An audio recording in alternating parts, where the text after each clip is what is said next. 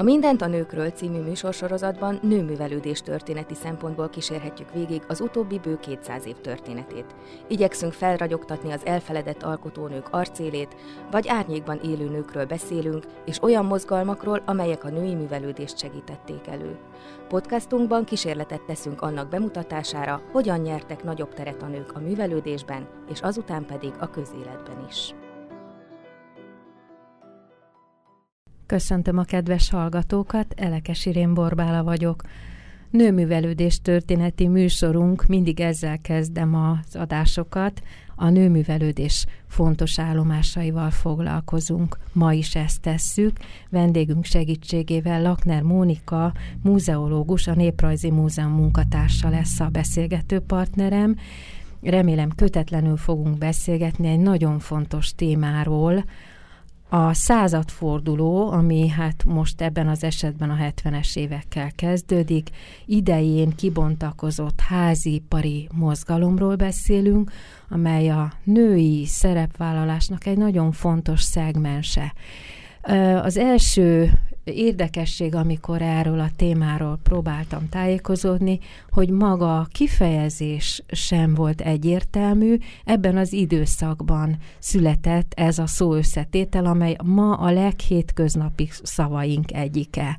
Hogyan kezdődött, és mi volt az oka, hogy a háziiparra ilyen nagy figyelmet, kapcsolatban ilyen nagy figyelmet szenteltek a a szakértők, és milyen volt az a társadalmi közeg, amely miatt ez fontossá vált?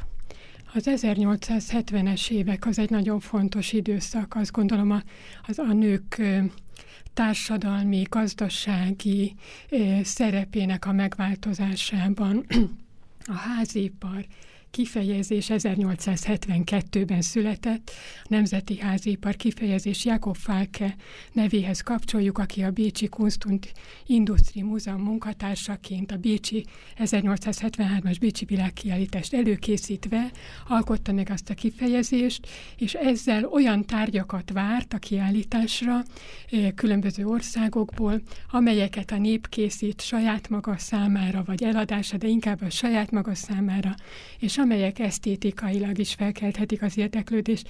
Valóban ez egy olyan kifejezés, amit Hát még ebben a vizsgált korszakban, ebben az 1870-es évek első világháború közötti időszakban is számos értelemben használnak, és nem egyértelműen, és már 1876-ban éppen a Budapesti Nemzetközi Statisztikai Kongresszus volt az, amelyik ezt a kifejezést definiálta a gazdaság számára, hiszen a statisztika igényelte, hogy e, e mögött a kifejezés mögött egy egyértelmű tartalom legyen, és megkülönböztették a gyáripar jellegű házipar, tehát ami a, a gyáriparral volt kapcsolatban, otthon dolgozó embereknek egy vállalkozók megadott minták és anyagok alapján darabáron átvette a termékeket, és megkülönböztette a nemzeti házipar kifejezést, és ebbe a kategóriába tartozott Magyarország is, és éppen az volt a cél, tehát ez egy, ez egy emancipációs, integrációs törekvés is ebben a korban, hogy a nőket bevonni a munkába a parasztoknak, például a parasztnőknek azt az idejét, amit nem a mezőgazdaságra fordítanak, azt az időt gazdasági tevékenységgel fordítsák. Ez egy nagyon súlyos társadalmi-gazdasági problémára is próbál ugye megoldásokat keresni, hiszen elsősorban azokat a vidékeket próbálják bekapcsolni a házipar és házipari tevékenységet kitalálni a számukra, ahol, ahol például az Amerikába való kivándorlás a legmagasabb volt ebben az időben, hiszen ez már ezzel is összefügg. Tehát az egyik ok valóban az volt, hogy visszatartsák az embereket. Ez, hogy ö, a mezőgazdasági munkán kívüli időt is valamivel kitölteni, ez első hallásra olyan, mint hogyha az utolsó szuflát is ki akarnák az emberekből sajtolni, de azt hiszem, hogy nem erről van szó. Nem, itt, eh, itt arról van szó, hogy a munká, munka a munkában egy erkölcsi ö, eh, felemelkedés lehetőségét is látják, a tétlenség elleni ö, ö, egyik lehetséges kiinduló pontot, egyfajta munka korszerű munkatanítás formájának is tartják a háziipart egyben az időben, és természetesen ez nagyon erősen kapcsolatban van azzal is, hogy az 1870-es évektől egész Európában egyre több szerző foglalkozik azzal, hogy a nők is dolgozhatnak. Tehát, hogy a nők gazdasági eh, szerepe az nem csak a fogyasztás, és nem csak a, a család takarékosságának, a, vagy takarékos gazdasági életvitele, hanem, hanem az, hogy a nő is lehet kereső. Egy családban egy nőnek is lehet jövedelme. És most itt egy kulcsszóhoz érkeztünk, hogy azon túl, hogy kitöltik a maradék időt, jövedelemforrás. Persze a többi tényezőről is részletesen fogunk beszélni, na de hogyha a mezőgazdasági munkát kiegészíti egy másik jövedelem, akkor elképzelhető, hogy egy szép, csendes és ö, szerves felemelkedés is megindulhat. Így van, így van, így van, és ezt is remélték, és voltak nagyon tiszteletre méltó és sikeres kezdeményezések is ebben az időszakban, például a Gyarmati Zsigáni eh, Bánfi Hunyadi írónő, aki a Kalotaszegi Varrottas újragondolásával és megalkotásával eh, próbálkozott, és eh, egy 20, 20, 21 néhány évig tudta folytatni ezt a tevékenységét, vagy ilyen volt a, a Habsburg Izabella főhercegasszony, aki Pozsonyban és Pozsony környékén megszervezte a házipari mozgalmat, és egy, egy hímző házipar teremtett, így adott munkát a, a, az ott élő, hegyek között élő szegény szlovák lakosság számára. És ebben a, a házipari szervezésben a jótékonyság, az is egy nagyon fontos gesztus, ahogy általában nők próbálnak nőknek segíteni. Igen, és még ez a, ahogy megfogalmaztat, hogy a jótékonyságon kívül ez a bizonyos egymás segítése, pont az ötlött az eszembe, hogy a műveltségüknél és a lehetőségüknél fogva a főrangú nők úgy tudtak ebbe bekapcsolódni, hogy szervezői tevékenységgel és hát mindenféle segítői tevékenységgel nem csak mint vásárlók, hanem a, a tevékenységnek a, a létrejötte, egyáltalán a körülményeknek a megteremtésében tudtak gyakorlatilag összefogni, de mégiscsak ez a két szélső osztály mégiscsak kapcsolatba került egymással. Ahogy a tanulmányodban írod, ez a kérdés, amiről most ebben a következő órában részletesen beszélgetünk, ez egyszerre gazdasági, társadalmi, oktatási és művészeti kérdés. Ezért olyan nagyszerű az egész.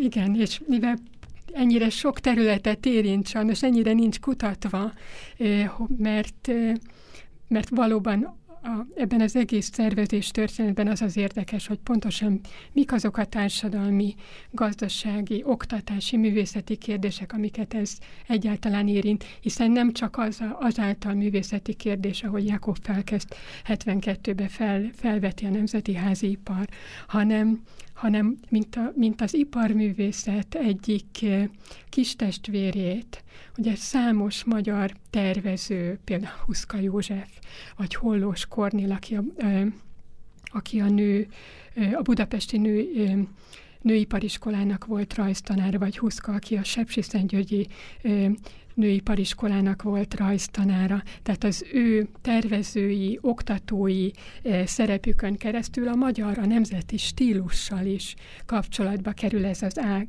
hiszen még egyet hagy mondjak, hogy ugyan a nemzeti házipart úgy fog, ö, definiálják általában, hogy a parasztok számára a téli időszak is. Ez azért egy sokkal tágabb kifejezés, és a házipar alatt értjük az úgynevezett nőipart is, hiszen ugyanazon a módon működik, hogy egy otthon dolgozó nő otthon tevékenykedik, és és a, az otthoni tevékenységével, ami főként kézi munka, próbál megkeresethez jutni.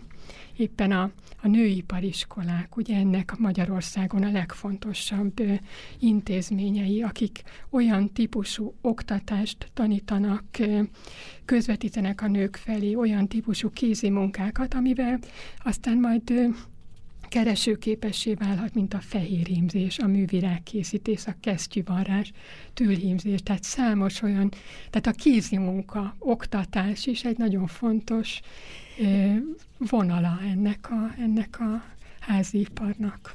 Nagyon nagy a témánk, tehát most megpróbálunk benne valahogy úgy elindulni, hogy valahogy a folyamatot lássuk, ezért azt gondolom, hogy egy picit kéne arról beszélni, hogy milyen külföldi minták álltak rendelkezésre azok előtt, akik meg akarták honosítani itthon is. Nagyon fontosak voltak a külföldi példák az egész házipari gondolat nagyon sok külföldi előkép alapján szerveződött Magyarországon. Ilyenek például Németországban pont a nőipariskolák szervezete, ugye Reutlingenben volt Bádenben a leghíresebb nőipariskola, tehát ott is számos olyan gondolat, metódus, oktatási metódus került át, tananyag, könyvek, amivel, de de nagyon fontos példa volt a már működő, teljesen spontán módon működő házipar, például ugye a, a, a, a svájci fehérimzés, a csipke, csipkevarrás, vagy, vagy például az osztrák faragás, az érthetségi csipke és gyerekjáték készítés. Tehát, hogy, hogy nagyon, tehát látták tematikusan is azt, hogy mik azok a lehetőségek. És ami... lehet az, hogy azok tulajdonképpen spontán alakultak ki? Hát azért, azért az ennek a történetében igen, nem mindegyik természetesen, de nem mindegyik a piac is életre hívta? Piaci életre, hanem, hanem gyakran az volt, hogy valóban ott is. Például az, az értszettségben Németországban, amikor a szénbányák kimerülnek, akkor tanítják meg az embereket faparagásra, csipkeverésre a nőket, a férfiakat meg inkább faparagásra, hogy ezzel a házipari tevékenységgel jusson. Tehát igen, ezért valóban nem volt egy pontos kifejezés ez a... De, de némelyik azért talán spontán módon alakult ki, meg hiszen azért például a, az alpesi hegyek között, tehát a, a földművelés egyedül nem, nem volt képes az embereket eltartani. Pontosan, tehát ez tulajdonképpen nem is csúszik el annyira időben, tehát eleve az élet mondhatjuk azt, hogy az élet itt-ott, amott létrehozza.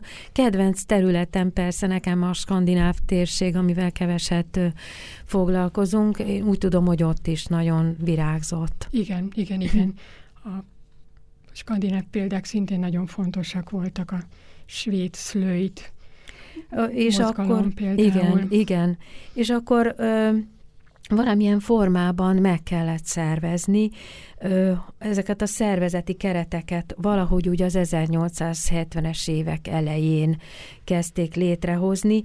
Ö, pont, szintén a te tanulmányodból ö, tudom azt, hogy ö, Goldberger Henrik nagyiparos adományozott jó summát a minisztériumnak, hogy egyrészt az ipar helyzetét valahogy tanulmányozzák, és a kiutat meglássák, hogy hogyan lehetne, de nagyon erős kívánsága volt az is, hogy a házi ipar felelevenítésének, vagy ahol nincs ott létrehozásának a, az eszköze legyen ez a pénzösszeg. Tehát itt úgy néz ki, hogy elég erős társadalmi támogatottsága volt ennek a gondolatnak, olyan módon is kifejezésre jutott, hogy adományt adott valaki. Igen, igen, igen.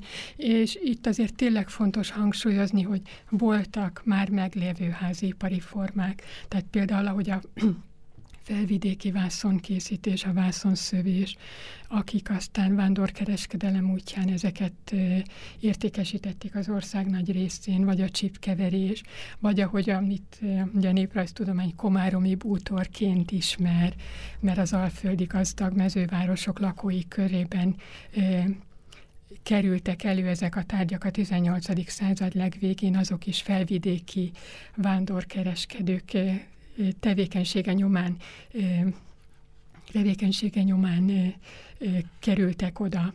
Tehát már voltak ilyen voltak ilyen kezdeményezések, de ugye ez az az időszak, amikor hát a kiegyezés utáni időszak szerintem az egy egész fantasztikus korszak a magyar, magyar történelemben. Ez így van.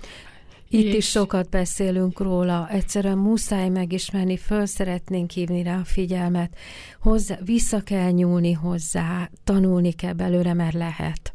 Így van, így van.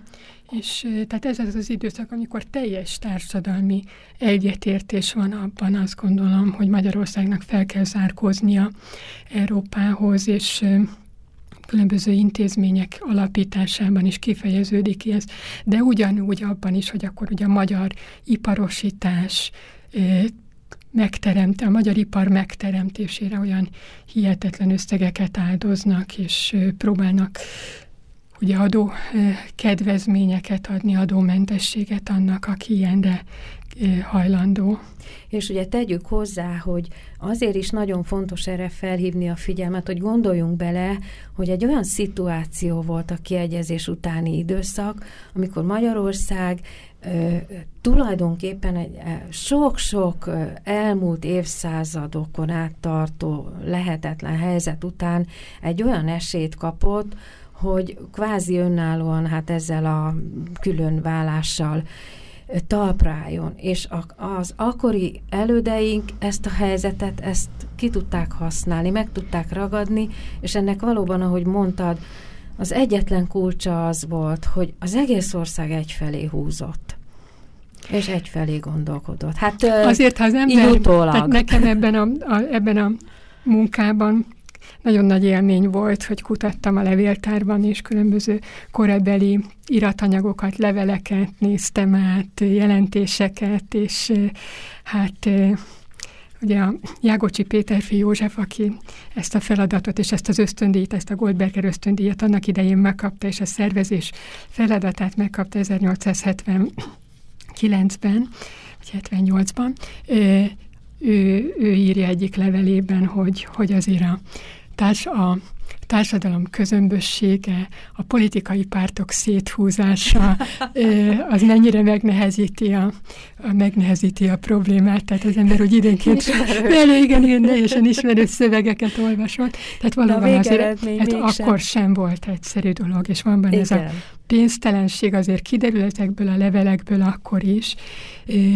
De azért nagyon érdekes, hogy a minisztérium támogatja ezeket a társadalmi civil kezdeményezéseket, és és az, okta, az oktatás ennyire fontos Igen, még egy utolsó mondat ehhez a kis intermezzóhoz, amit gondolatsorhoz, amit itt közbevetettem, hogy mégis mi boldog utódok azokban a produktumokban élünk. Hát az egész városkép, meg egyáltalán az országképe nem ilyen lenne, amilyen végül is a legfontosabb és legjellegzetesebb környezetünket ők hozták létre úgy, hogy valamilyen módon mégiscsak felülkerekedtek ezeken a széthúzásokon, és a produktumok elkészültek.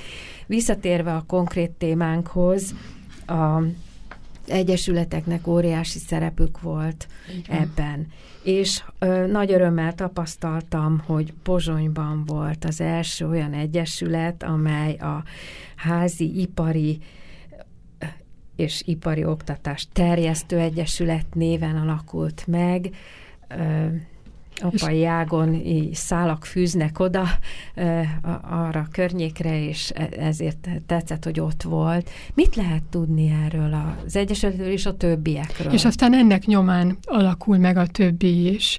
Ez egy társadalmi szervezet, ami az adott területen, ez ugye egy, egy vármegye lehetett, vagy egy-egy például a székelység, ugye, egy-egy nagyobb, kisebb-nagyobb régió, és ott próbálja azokat a társadalmi tényezőket össze, összefogni, és azoknak a támogatását megszerezni a házi ipar fejlesztése és, a, és, a, és az iparoktatás kérdésére, hiszen ebből is látszik, hogy ez a szervezetet, tehát ez a két terület ennyire erősen összekapcsolódott ebben az időszakban.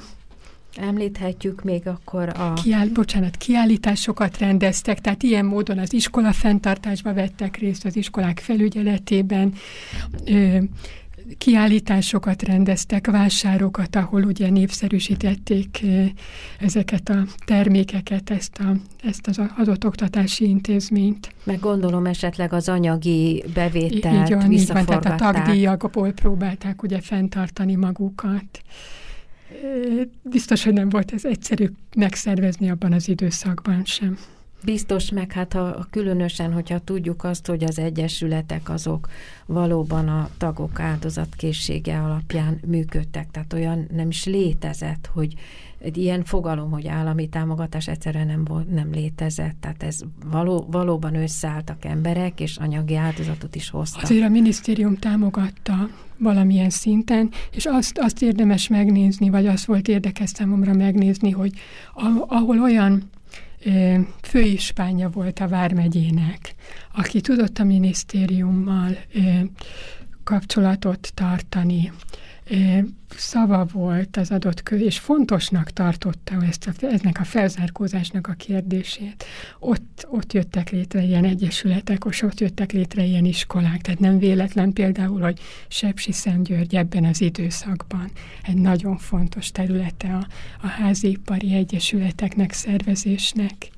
Most pedig a galántai táncokból egy részt hallgassunk meg.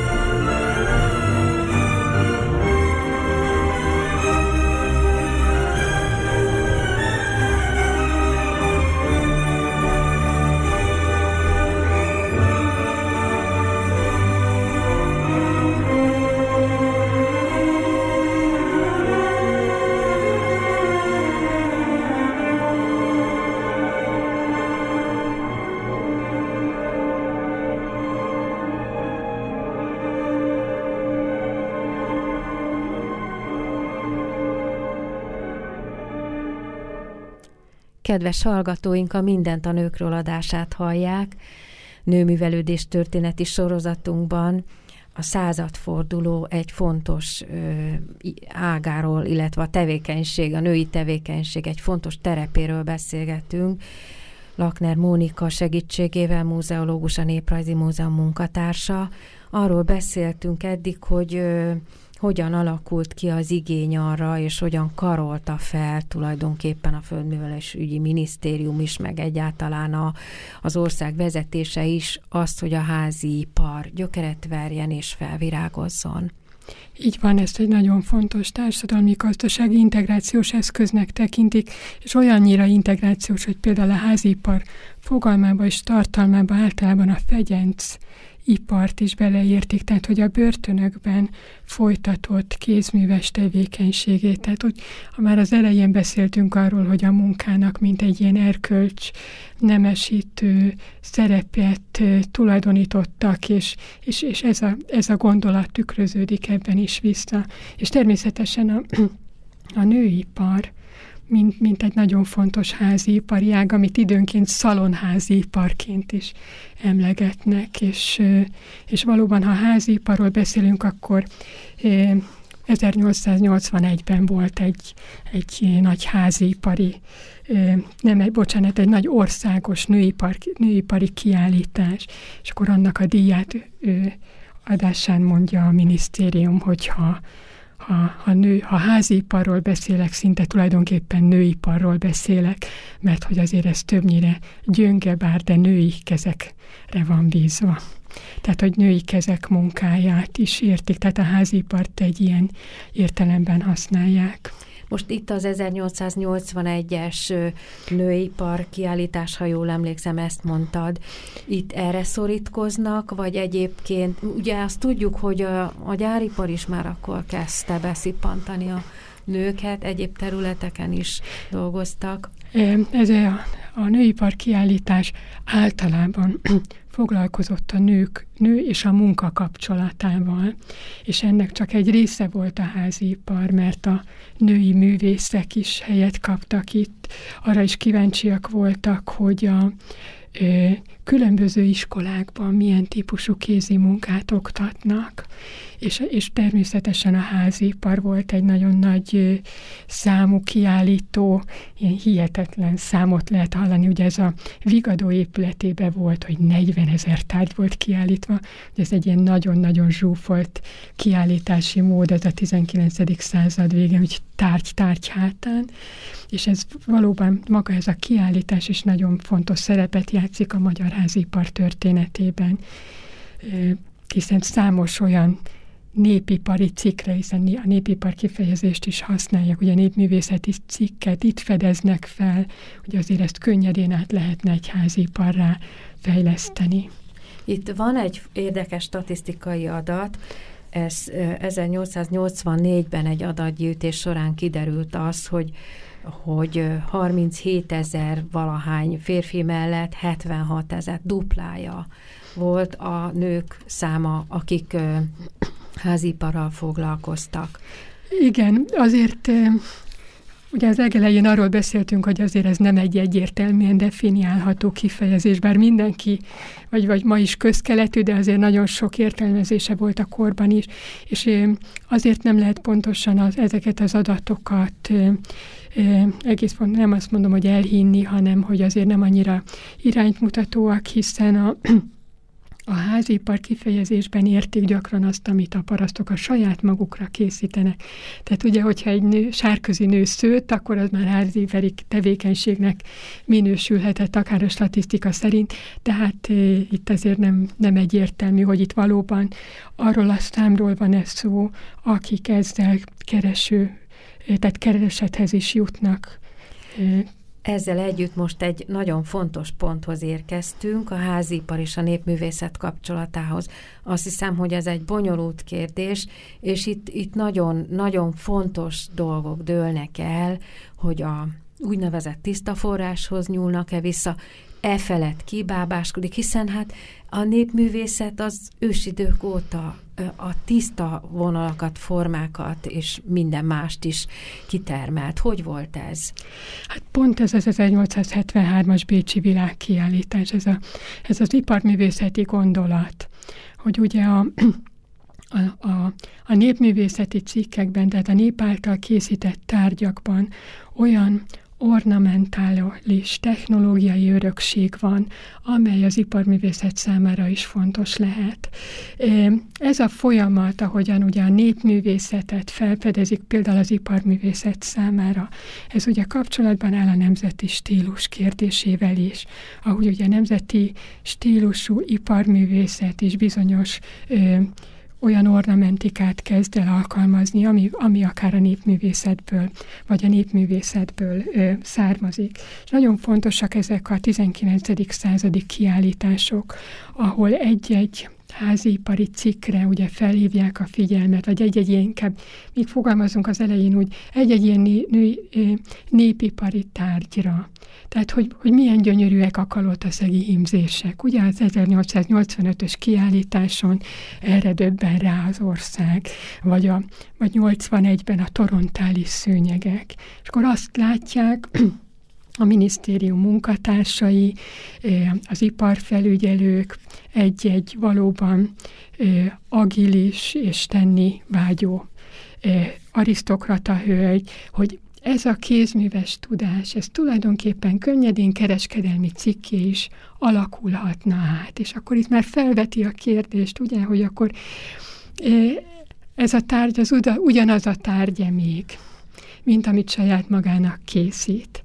Részben a piac sem, hiszen ezzel, hogy egy népipari készítmény, mondjuk egy szerb paraszt szőnyeg, házipari cikké válik, ezzel egy társadalmi tehát egy más társadalmi körnek a, az ízlését kell kiszolgálnia. Vagy ugyanez áll a pozsonyi hímzésekre is, hogy az a pozsonyi hímzés, amit önmaga még csak az ingválára hímez rá, az akkor egy arisztokrata hölgy nyári ruhájára kerül. És akkor ezzel ugye a színeket letompítják, a mintákat megfinomítják. Ugye egy más ugyanaz a, az a motivum egy egészen más tárgyra, anyagra kerül rá, és azért ez egy nagyon nehéz kérdés.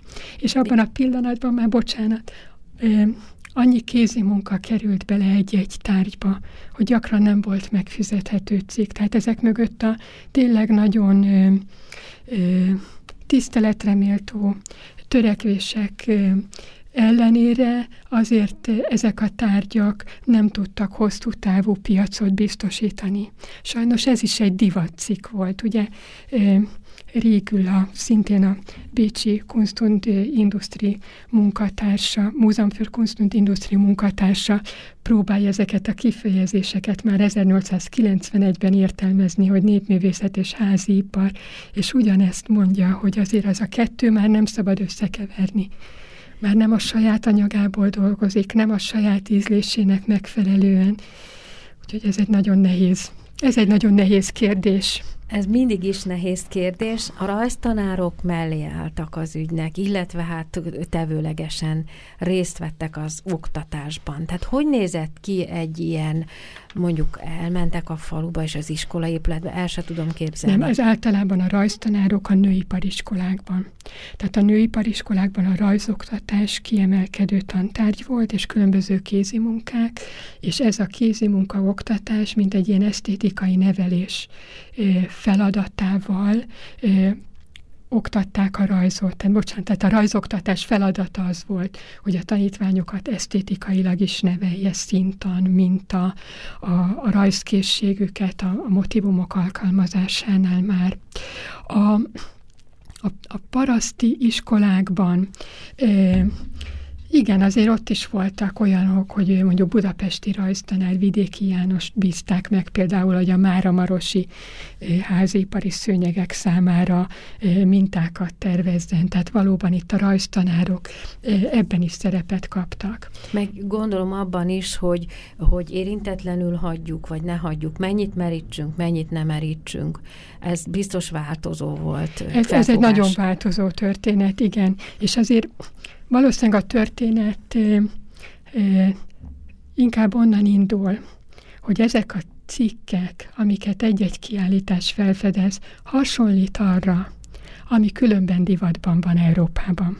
Tehát, hogy mondjuk a házipari szőnyegek azért, tehát azért azért alakulnak házipari szőnyegszövésre tanműhelyek, mert különben a keleti szőnyeg, pont a világkiállításoknak köszönhetően divatban van Európában és a szalonokban, a, a a középosztály szalonjaiba kerülnek be, vagy ugyanígy a Gyarmati Zsigáni által ö, ö, ö, szervezett ö, hímzéses ö, házipar az azért tehát olyan cikkeket állít elő, ami, Európa, ami hasonlít ahhoz, ami Európában divat van, ugye ez a neoreneszánsz keresztemes hímzések divatja is hasonló tárgyat ö, hoznak létre, tehát ebben a, ez, ez a történet is van. És aztán van a háziparnak egy másik ága, amit szintén azért említsünk meg, az úgynevezett mezőgazdasági házipar, ahol, a, ahol azért sokkal inkább darabszámra dolgoznak, és sokkal inkább a piac igényeinek megfelelően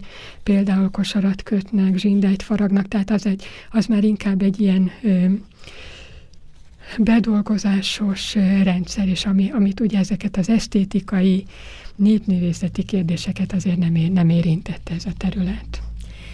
Említhet, említettük a rajztanárokat, megemlítettük több alkalommal Gyarmati Zsigánét, és egyébként valamikor régen Gyarmati Zsigánéról volt, vagy két évvel ezelőtt műsorunk is, egy, egy rendkívüli személyiség, író is amellett, és nagyon sokat köszönhetnek ki a a népművészet is, meg hát a, az e, erdélyi vagy székely Kaloteszek, környék, Kaloteszek környéki. Igen, de felbukkan például olyan művész is, mint Lesznai Anna. Lesznai Anna is, igen. Lesznai Anna iparművésznő szintén a Magyar Iparművészet folyóirat hasábjain szintén ugyanezt a problémát elemzi, hogy akkor a népművészeti tárgyak és a házipari tárgyak kapcsolata. Tehát, hogy a két kifejezés nem szabad összekeverni. És akkor már ő említi ezeket a problémákat, hogy akkor már egész más anyagokat, színeket alkalmaznak, hogy akkor ezek hogyan viszonyulnak a népművészethez. Tehát ez egy nehéz kérdés valóban. Mind a mellett, hogy ő a könyvborítóiban, illusztrációiban nagy mértékben merített, és nagyon szépen használta. Azon kívül, hát persze itt már 1900-as évek persze, elejéről van szó. Tízes évekről tízes van évekről szó. van szó, és ugyanakkor tényleg csak utalásszerűen, mert róla külön műsorunk lesz. Undi Mariska, aki a Magyarország tájegységei közül ötöt, hatot, vagy én nem is tudom, vagy még igen. többet is talán. Aki különben a Néprajzi Múzeum egyik rajzolója volt, egészen fiatalon, igen, igen. És igen. Tehát mondjuk majdnem úgy mondhatnám, hogy állásban volt, hogy megbízása volt. Megbízása volt, igen, igen. Erre, és hát gyönyörű szép vázlatkönyveket készített, és sok minden egyebet az ő munkásságáról egy külön műsort így fogunk. Van. Igen, így van, és ugyanazt a kérdést érinti a népművészetház, ipar, iparművészet kérdését, ugye? És ezeknek a, ezeknek a viszonyát, kapcsolatát, és egy picit már más korszakban. Ez, Tehát is már úgy tűnik, igen, kicsit, hogy, a tizen, igen. hogy azért a 20. század elején akkor az megint egy picit más ö, viszonyulás a népművészethez, például a Gödöllői kör, vagy a Malonyai ö, Dezső nagy népművészeti vállalkozása, a magyarság nép, ö, népművészete. Igen. Az, az már megint egy, megint egy picit más Igen, kor, de végül is lazán kapcsolódik, és mint egy folytatása. Ennek hát fejlődik a dolog, hál' Istennek. A másik fontos pont az értékesítés. Már utaltál rá, de most egy kicsit kuriózumként azért azt mondanám, hogy Erzsébet királynő nagy megrendelő volt. A róla szóló kiállításban egy magyar szoba is található a Bútor Múzeumban.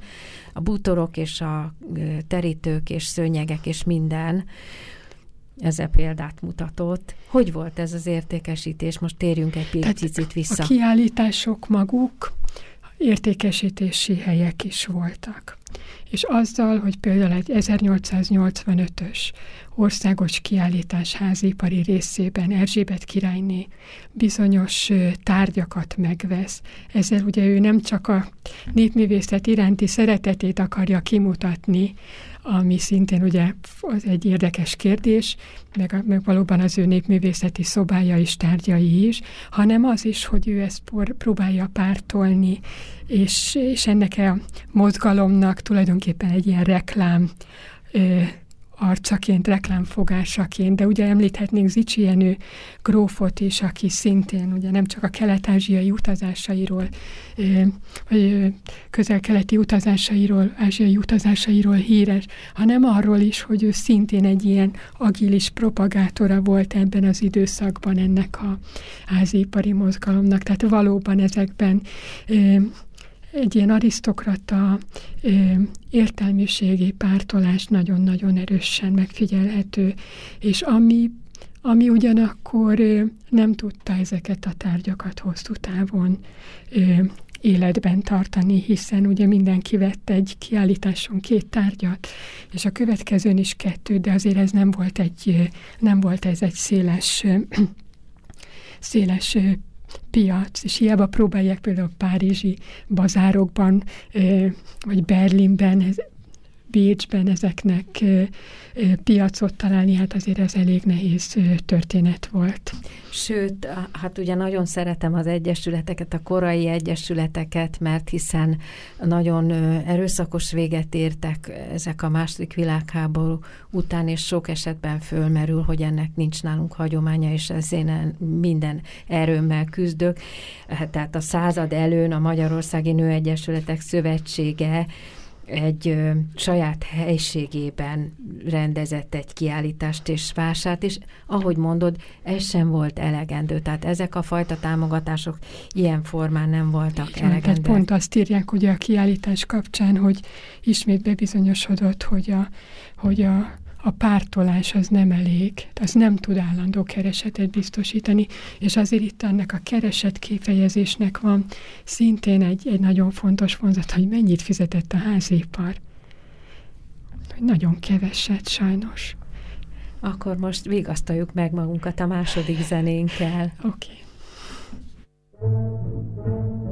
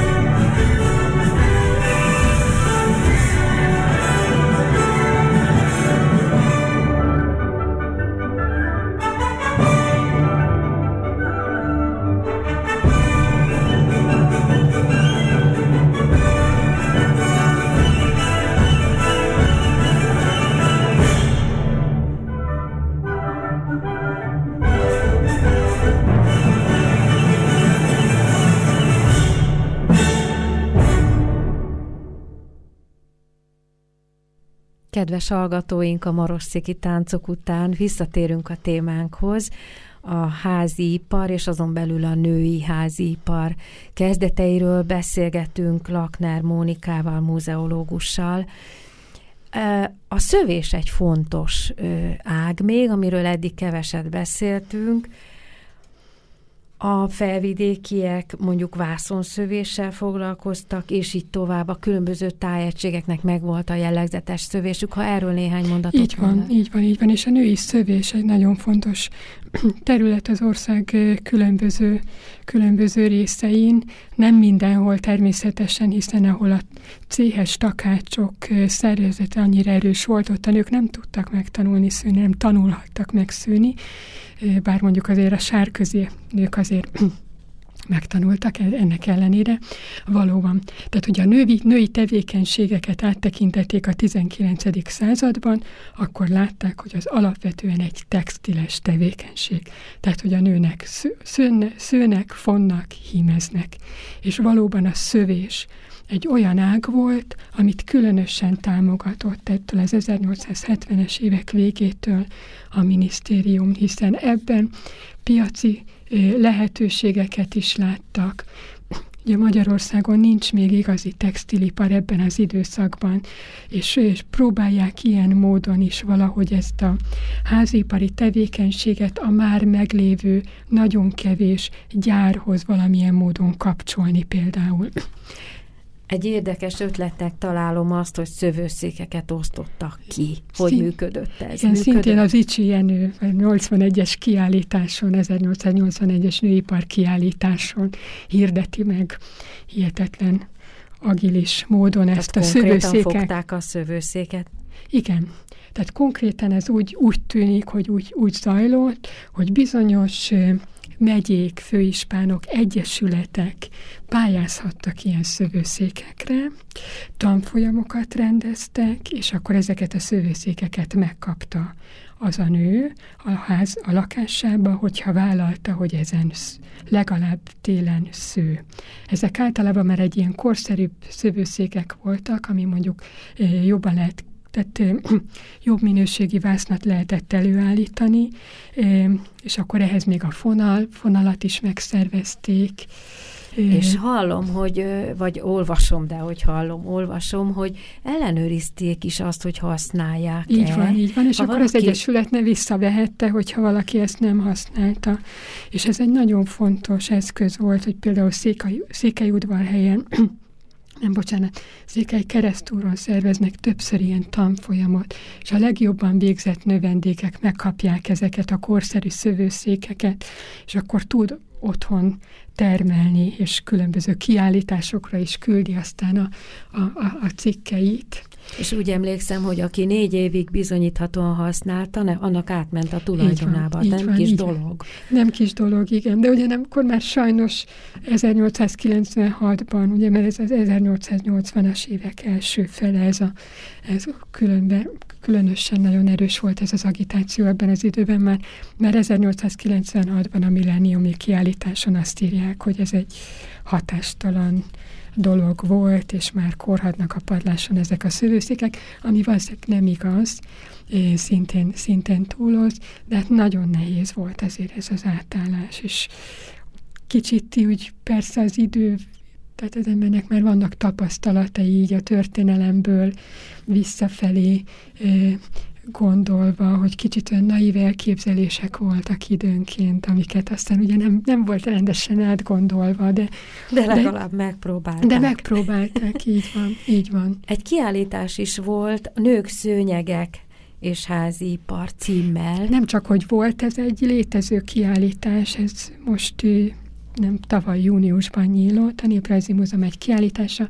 Fülöp Hajnalka kolléganőmmel közösen készítettük ezt a kiállítást, és pont a Néprajzi Múzeum szövött szőnyegeiben, mind a ketten a textilgyűjteményben dolgozunk, szövött szőnyegeit próbáljuk meg olyan, olyan módon bemutatni, hogy ezeket a házipari mozgalmakat, ezeket a házipari törekvéseket is érintjük az adott népművészeti tárgynál, és akkor így három nagyobb területet mutat be a kiállítás, a Mára Mariosi román szőnyeg, a torontáli szőnyeg, és a székely festékes szőnyeg történetét, és annak a házipari szervezés történét, történetét, vagy akár történeteit, mert pont ez a székelyföldi eset, amit pont a Fülöp Hajnalka kolléganőm kutatott, mutatja, hogy ez egy szinte húsz évente újra elő, előjövő gondolat, és tulajdonképpen mind a mai napig időnként felmerülnek olyan gondolatok, hogy pont ez a majd ez az az